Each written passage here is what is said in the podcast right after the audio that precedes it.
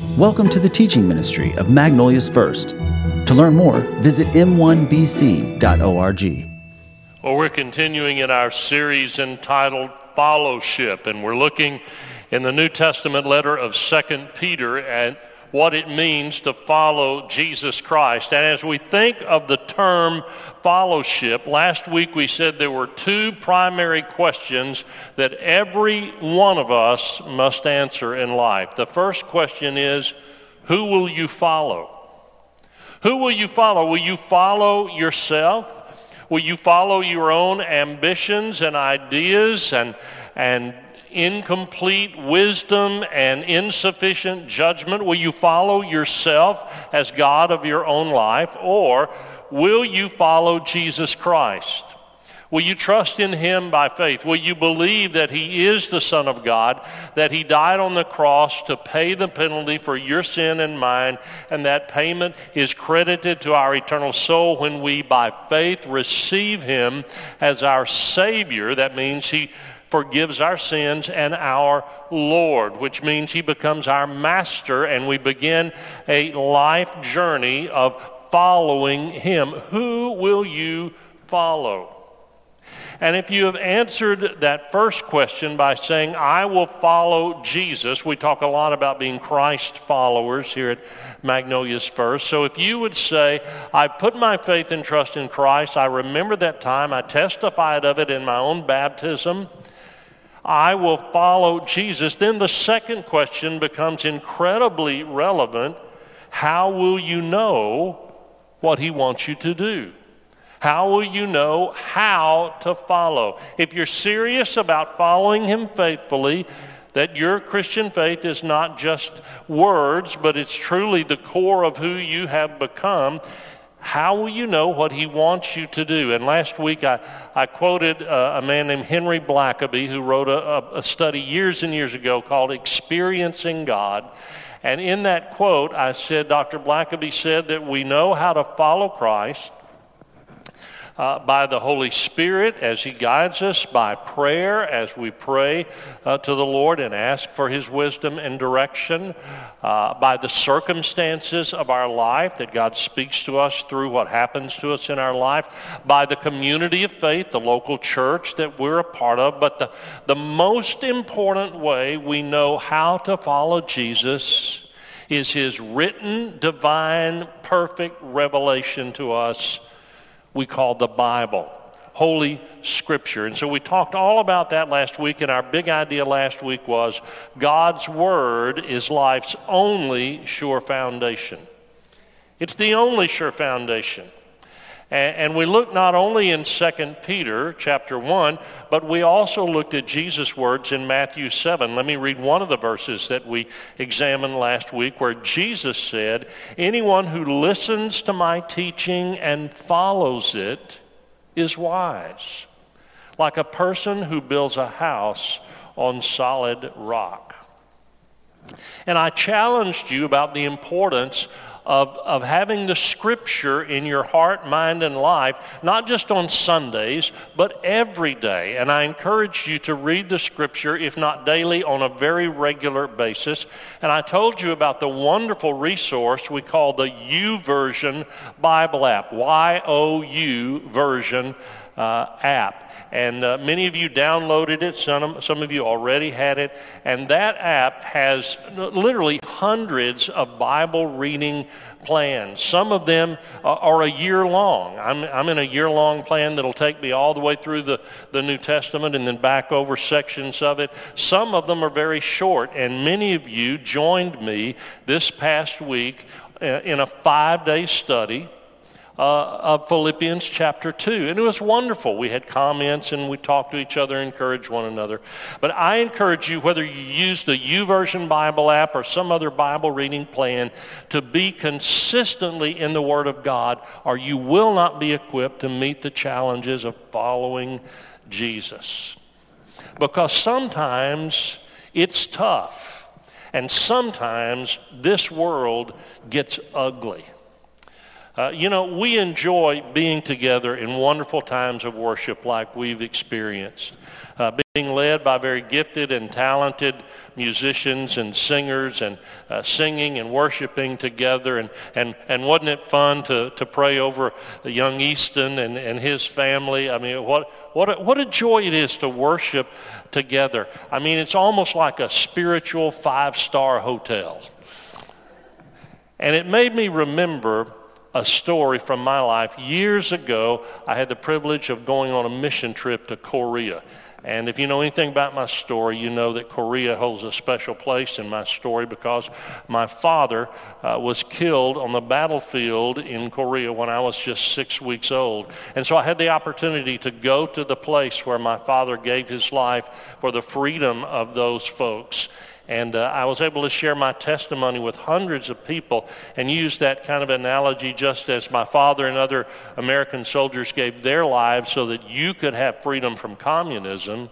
In a much more significant way, Jesus gave his life on the cross so that you could have spiritual freedom forever. And it was, it was a great experience. And at the beginning of the trip, the larger group that flew over there together, there were about uh, 30 or 40 of us, we stayed uh, in downtown Seoul at a five-star hotel. And it was wonderful. We ate good food. We had great fellowship. We were uh, trained for the first two days on what we would be doing out in the, the suburbs of that great city of Seoul, Korea. But at the end of those first two days in the five-star hotel, we got on a bunch of different buses and all of us went to different places. We went to the other side of town.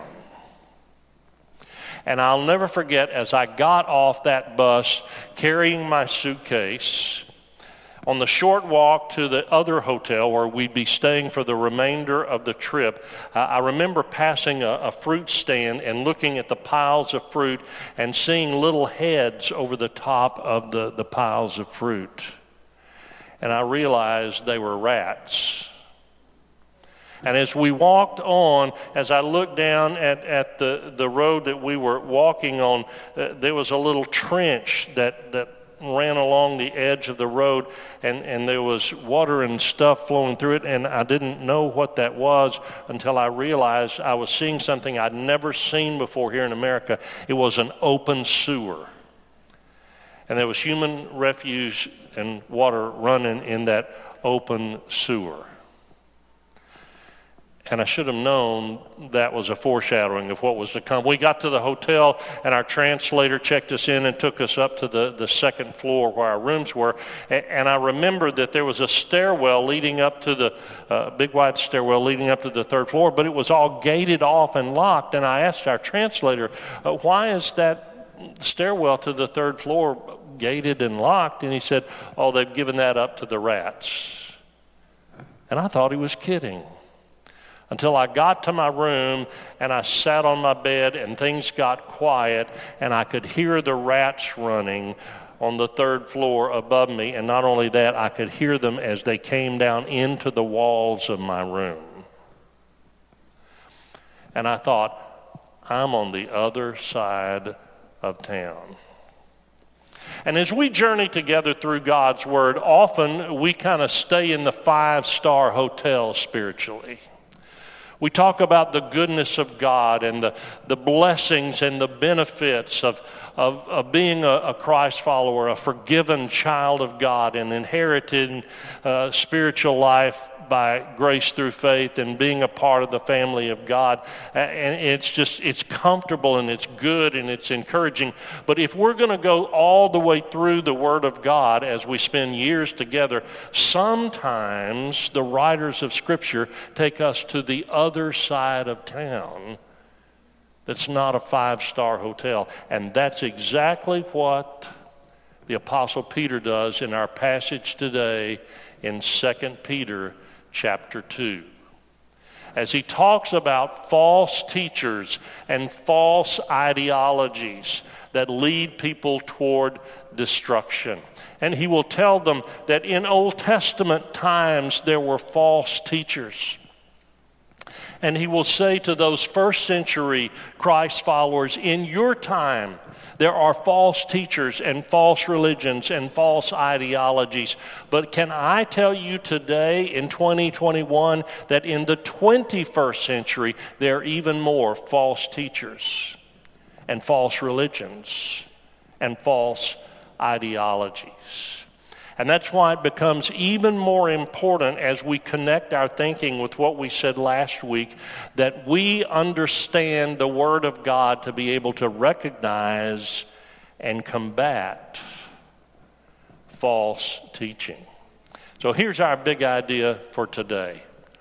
Don't fall for the lie. Stand for the truth. Stand for the truth. So with that introduction, we'll be looking at several different passages today, but our main text is 2 Peter chapter 2. We'll cover the whole chapter. Here we go. 2 Peter chapter 2, verse 1. The Apostle Peter says, But there were also false prophets in Israel, just as there will be false teachers among you. They will cleverly teach destructive heresies and even deny the master who bought them in this way, they will bring sudden destruction on themselves. Many will follow their evil teaching and shameful immorality. And because of these teachers, the way of truth will be slandered. In their greed, they will make up clever lies to get a hold of your money. But God condemned them long ago, and their destruction will not be delayed. Here's how I would summarize what Peter's saying as the chapter opens. False teachers will deny sound doctrine, discredit the deity of Christ, and deny the gospel. I will not seek to name all of the false religions uh, today, but I'm going to be bold enough to, to name one of them specifically, Jehovah's Witness Jehovah's Witnesses are a cult. They are a false theology. They are not a Christian church. Let me share with you a part of a quote of their founder, the late Charles T. Russell. And listen to how this impacts our biblical belief in the deity of Jesus Christ. Quote, Throughout his entire existence, Jesus was never co-equal with God. There was a time when Jesus was not. Thus, he is not eternal. On earth, he was nothing more than a man. So said the founder of Jehovah's Witnesses. And there are many others. If you go to the website of our North American Mission Board of the Southern Baptist Convention, they have uh, wonderful material that will discuss all of the cults and their unbiblical beliefs. But let me just say that, that cults and false churches and false ideologies are common in our culture today. They are in almost every community in America, and they are leading millions through deception and heresy toward a path of eternal destruction. Now, uh, let me be clear. In our society, in our uh, nation of freedom, of religious freedom, citizens are free to choose whatever they want to believe from Christian churches all the way to the church of Satan and everything in between. That's a real thing, by the way. Everything in between. People in America can choose to believe whatever they want. They have that right. But the Bible says God will one day bring destruction on those who reject the truth. It's real. We live in an era of grace when we don't like to think about the justice and judgment of God. But if you read the Old Testament in an era of God's justice and judgment, you will see what happened to people who overtly and rebelliously rejected God and his truth. And it's not pretty. It's not pretty at all. But we live in the era of grace that Jesus Christ has come and God is giving everyone the opportunity to receive his son and be forgiven. But it does not change, listen to me, it does not change the reality of the coming future judgment. And that's what this chapter is all about. Look at verse 4.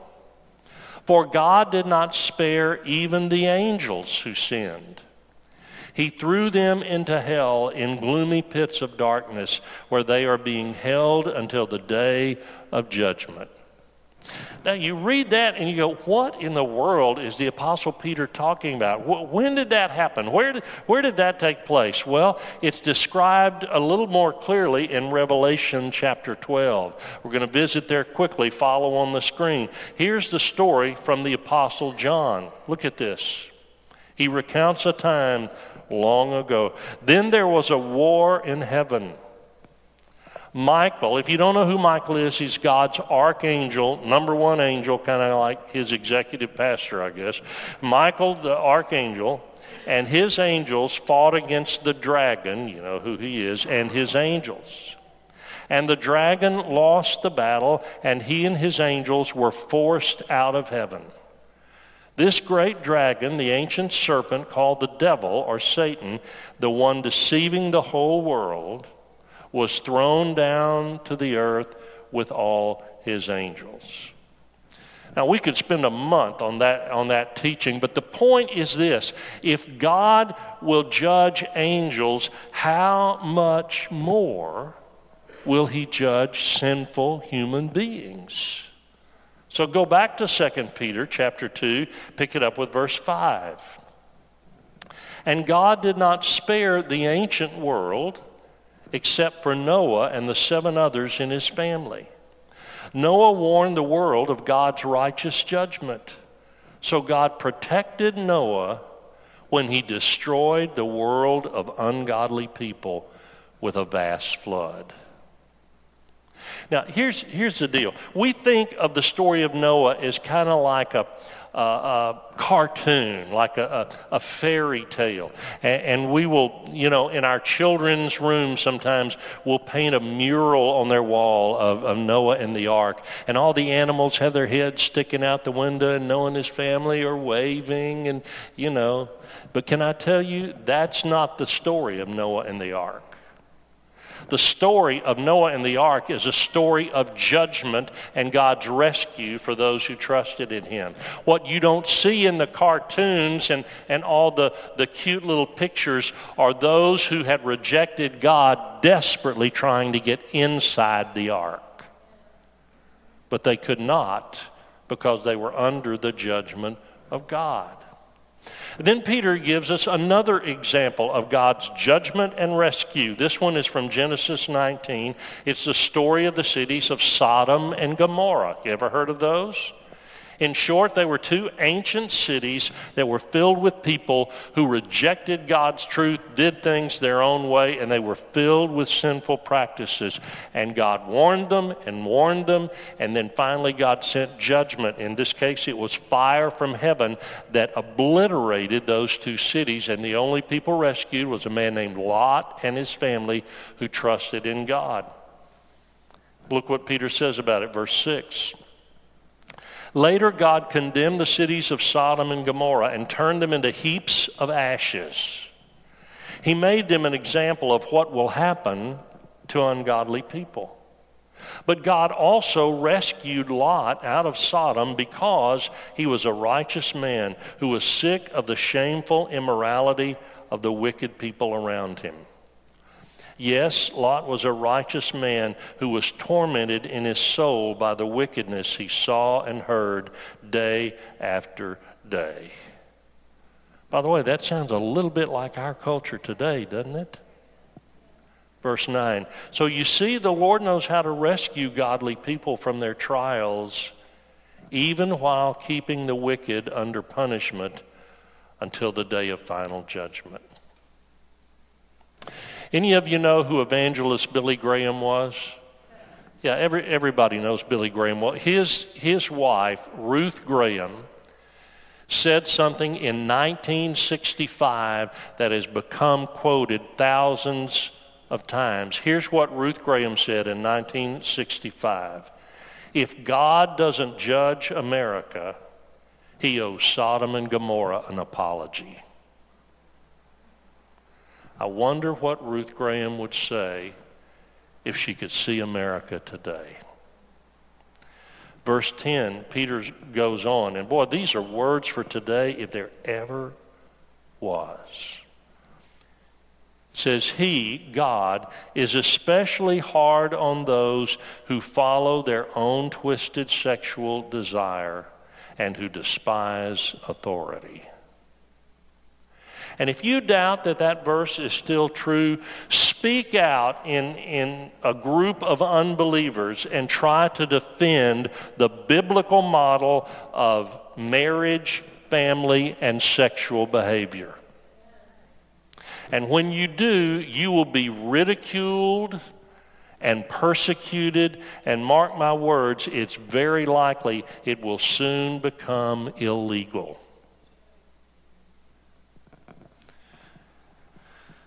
Why, why is that? Why is, why is it such a, a, a tension in our culture?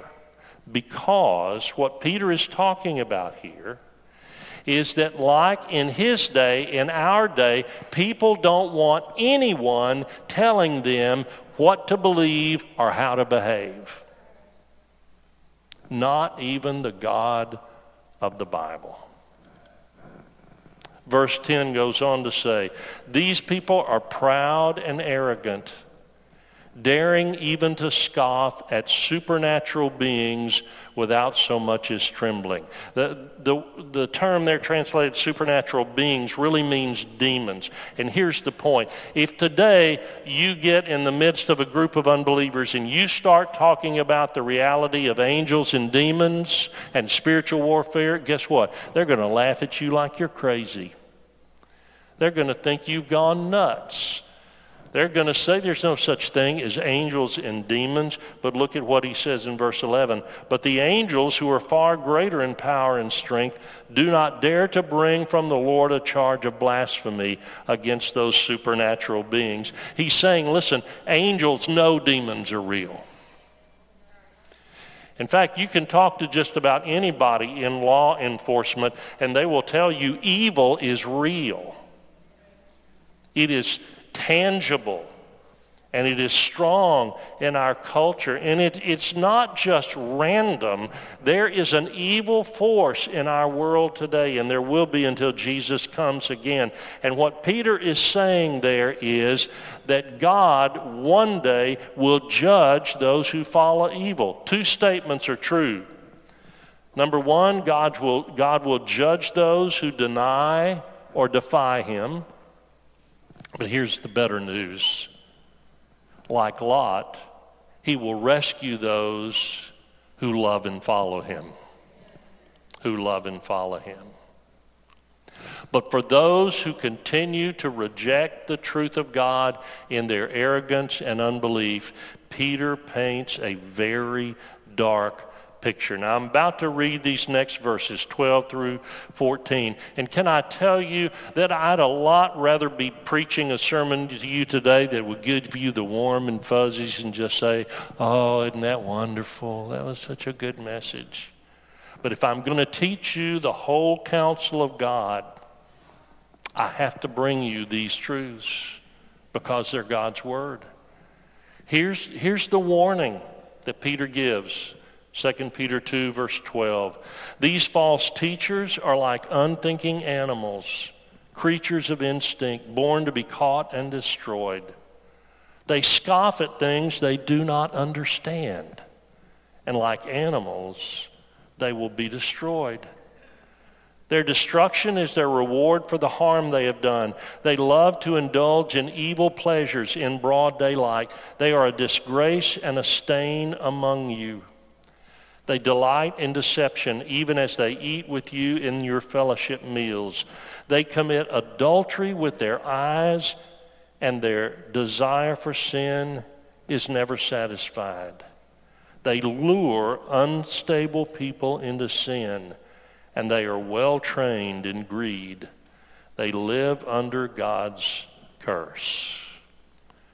These false teachers are not obvious and, and, and look like crazy people. They're often winsome and intelligent and, and attractive, and they may even believe what they teach, but the reality is the result is a path that leads to destruction.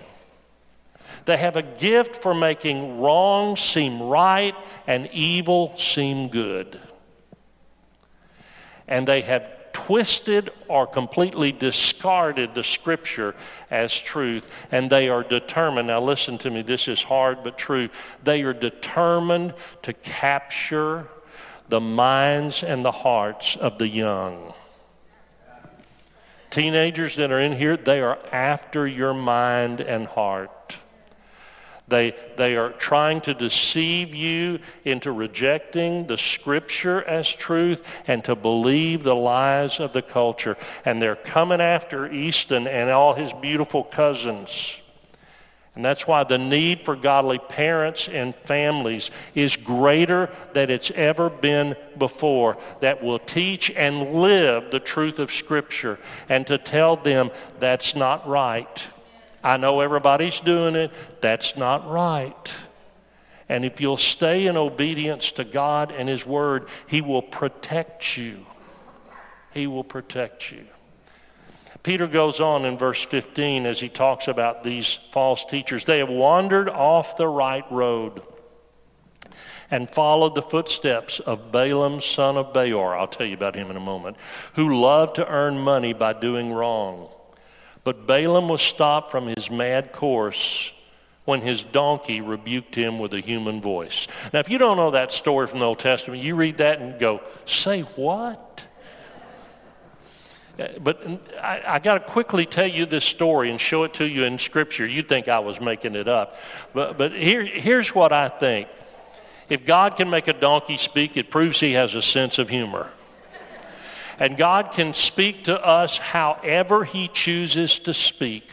I've never heard a donkey talk. I hope I never do. But this guy did. Let me quickly tell you. His name was Balaam. He was determined to go someplace. God told him, don't go there. And he wouldn't listen, and he started off. He couldn't drive. There were no cars. He couldn't ride a motorcycle. There was no motorcycle. He rode a donkey. That's how you got from place to place. And as he was going along the road to where God told him not to go, God sent an angel to try to keep him from doing what would bring destruction. And as they went down the road on the donkey, the donkey could see the angel, he couldn't. And the donkey would veer off the road. And Balaam would get off and beat the donkey, get him back on the road. Happened three times. And then, well, let me read it to you. Numbers 22, verse 28. Look on the screen. Then the Lord gave the donkey the ability to speak. I would have loved to have been there. What have I done? What have I done to you that deserves your beating me three times? It asked Balaam. God has a sense of humor, doesn't he? And then verse 32, the angel speaks to Balaam. He said, why did you beat your donkey those three times? The angel of the Lord demanded. Look, I have come to block your way because you are stubbornly resisting me.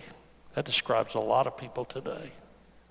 Three times the donkey saw me and shied away. Otherwise, listen to this, I would have certainly killed you by now and spared the donkey.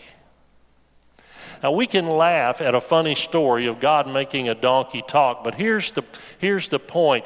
It, it expresses the foolishness and futility of going your own way instead of obeying God. And that even a donkey should know better than that. And so back to our text, 2 Peter 2, he talks more about those false teachers that are leading people astray. He said, these people are as useless as dried up springs or as mist blown away by the wind. They are doomed to blackest darkness. They brag about themselves with empty, foolish boasting. With an appeal to twisted sexual desires, they lure people back into sin who have barely escaped from a lifestyle of deception. They promise freedom, but they themselves are slaves of sin and corruption. For you are a slave to whatever controls you. Peter is saying they're persuasive, they're attractive, but they're leading you to destruction. And then he goes on to say, and when people escape from the wickedness of the world by knowing our Lord and Savior Jesus Christ and then get tangled up and enslaved by sin again, they are worse off than before. It would have been better if they have never known, and that could and should really be translated known about not known as possessed. It would be better if they had never known about the way to righteousness and to know it and then reject the command they were given to live a holy life. Now listen to what I'm saying. This really can speak to those who grow up in the church or who are a part of the church and they hear the gospel, they understand the gospel, they know that that the Lord wants them to receive him by faith and follow him with their life. They get it all. It's clear. But then they turn and walk away and go the way of sin and the world. The writer of Hebrews talked about it. Quickly look at this passage with me. Hebrews 10, 26 and 27. He says, Dear friends, if we deliberately continue sinning after we have received knowledge of the truth, there is no longer any sacrifice that will cover these sins. He's saying if you hear it, you understand it, you reject it, Jesus would have to be crucified all over again. Verse 27. There is only the terrible expectation of God's judgment and the raging fire that will consume his enemies. And so Peter concludes our, our, our, passage with two images that, to be honest, are disgusting. And he's giving the analogy about those who hear of the glorious truth of the gospel and knowing Christ, but they instead reject it and go back to sin and self. Here's what he says. The first of these two images comes from Proverbs 26:11. 2 Peter 2:22. They prove the truth of this proverb. A dog returns to its vomit, and another one says, a washed pig returns to the mud. Here's what Peter's saying. False teaching false religions, false churches, false ideologies of the culture, false teaching that turns people away from the gospel and back to sin leads them to eternal destruction. Now, I, have got to tell you, I cannot stop the teaching there. That's the end of our main text, 2 Peter chapter 2. But I cannot stop the teaching this morning there because I, I can't leave us in the open spiritual sewer of sin and destruction.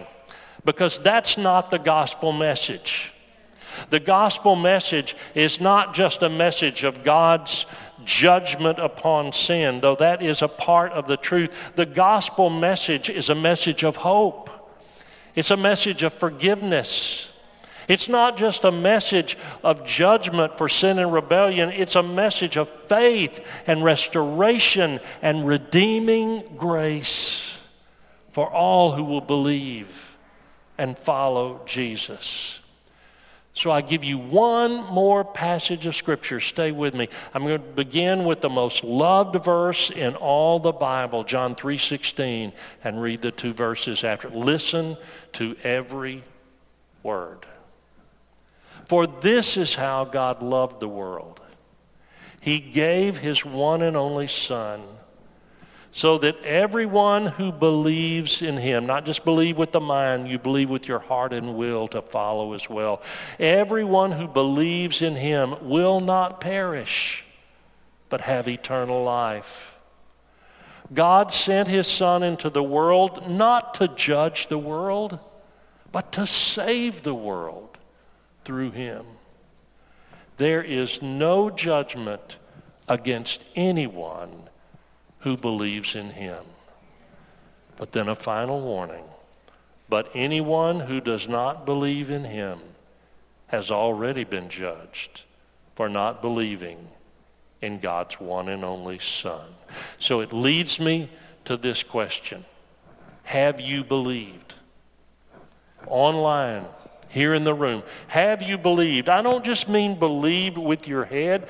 This, this passage proves you can believe intellectually and not receive by faith. Have you believed in the New Testament sense where you trust Jesus with your heart, your mind, your will, and your life to follow him? Have you believed? And so I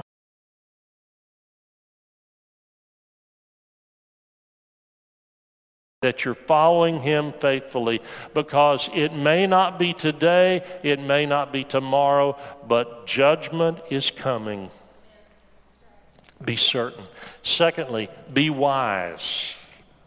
If you're a Christ follower, be wise about knowing what the Scripture has to say. Be so grounded in the truth of Scripture that when a false teaching or a false ideology comes before you, you recognize it because you know the truth and you reject it and you oppose it. Be wise. Third, be prepared. We are in spiritual warfare. I said last week, when you become a follower of Christ, you haven't joined a country club, you've enlisted in an army. And so you must be prepared. Put on the full armor of God, Ephesians 6, and be grounded in the Word of God. I plead with you today, don't fall for the lie. Stand for the truth. And if you would like to know what it would mean to take the next step in your spiritual journey, or if you're already a Christ follower and you'd like to become a part of Magnolia's First, we invite you, if you're here in the room, to come by the hospitality room. I'll be waiting there, would love to talk with you. If you're online, connect Believe to our Get Connected number, 281-343-3033, and we'll respond to you. Let's pray together. Our Father, we thank you for the truth of God's word. Sometimes it's uncomfortable. Sometimes it makes us squirm. But we need your truth. And I pray that today it would find a lodging in every one of our hearts and minds. In Jesus' name, amen.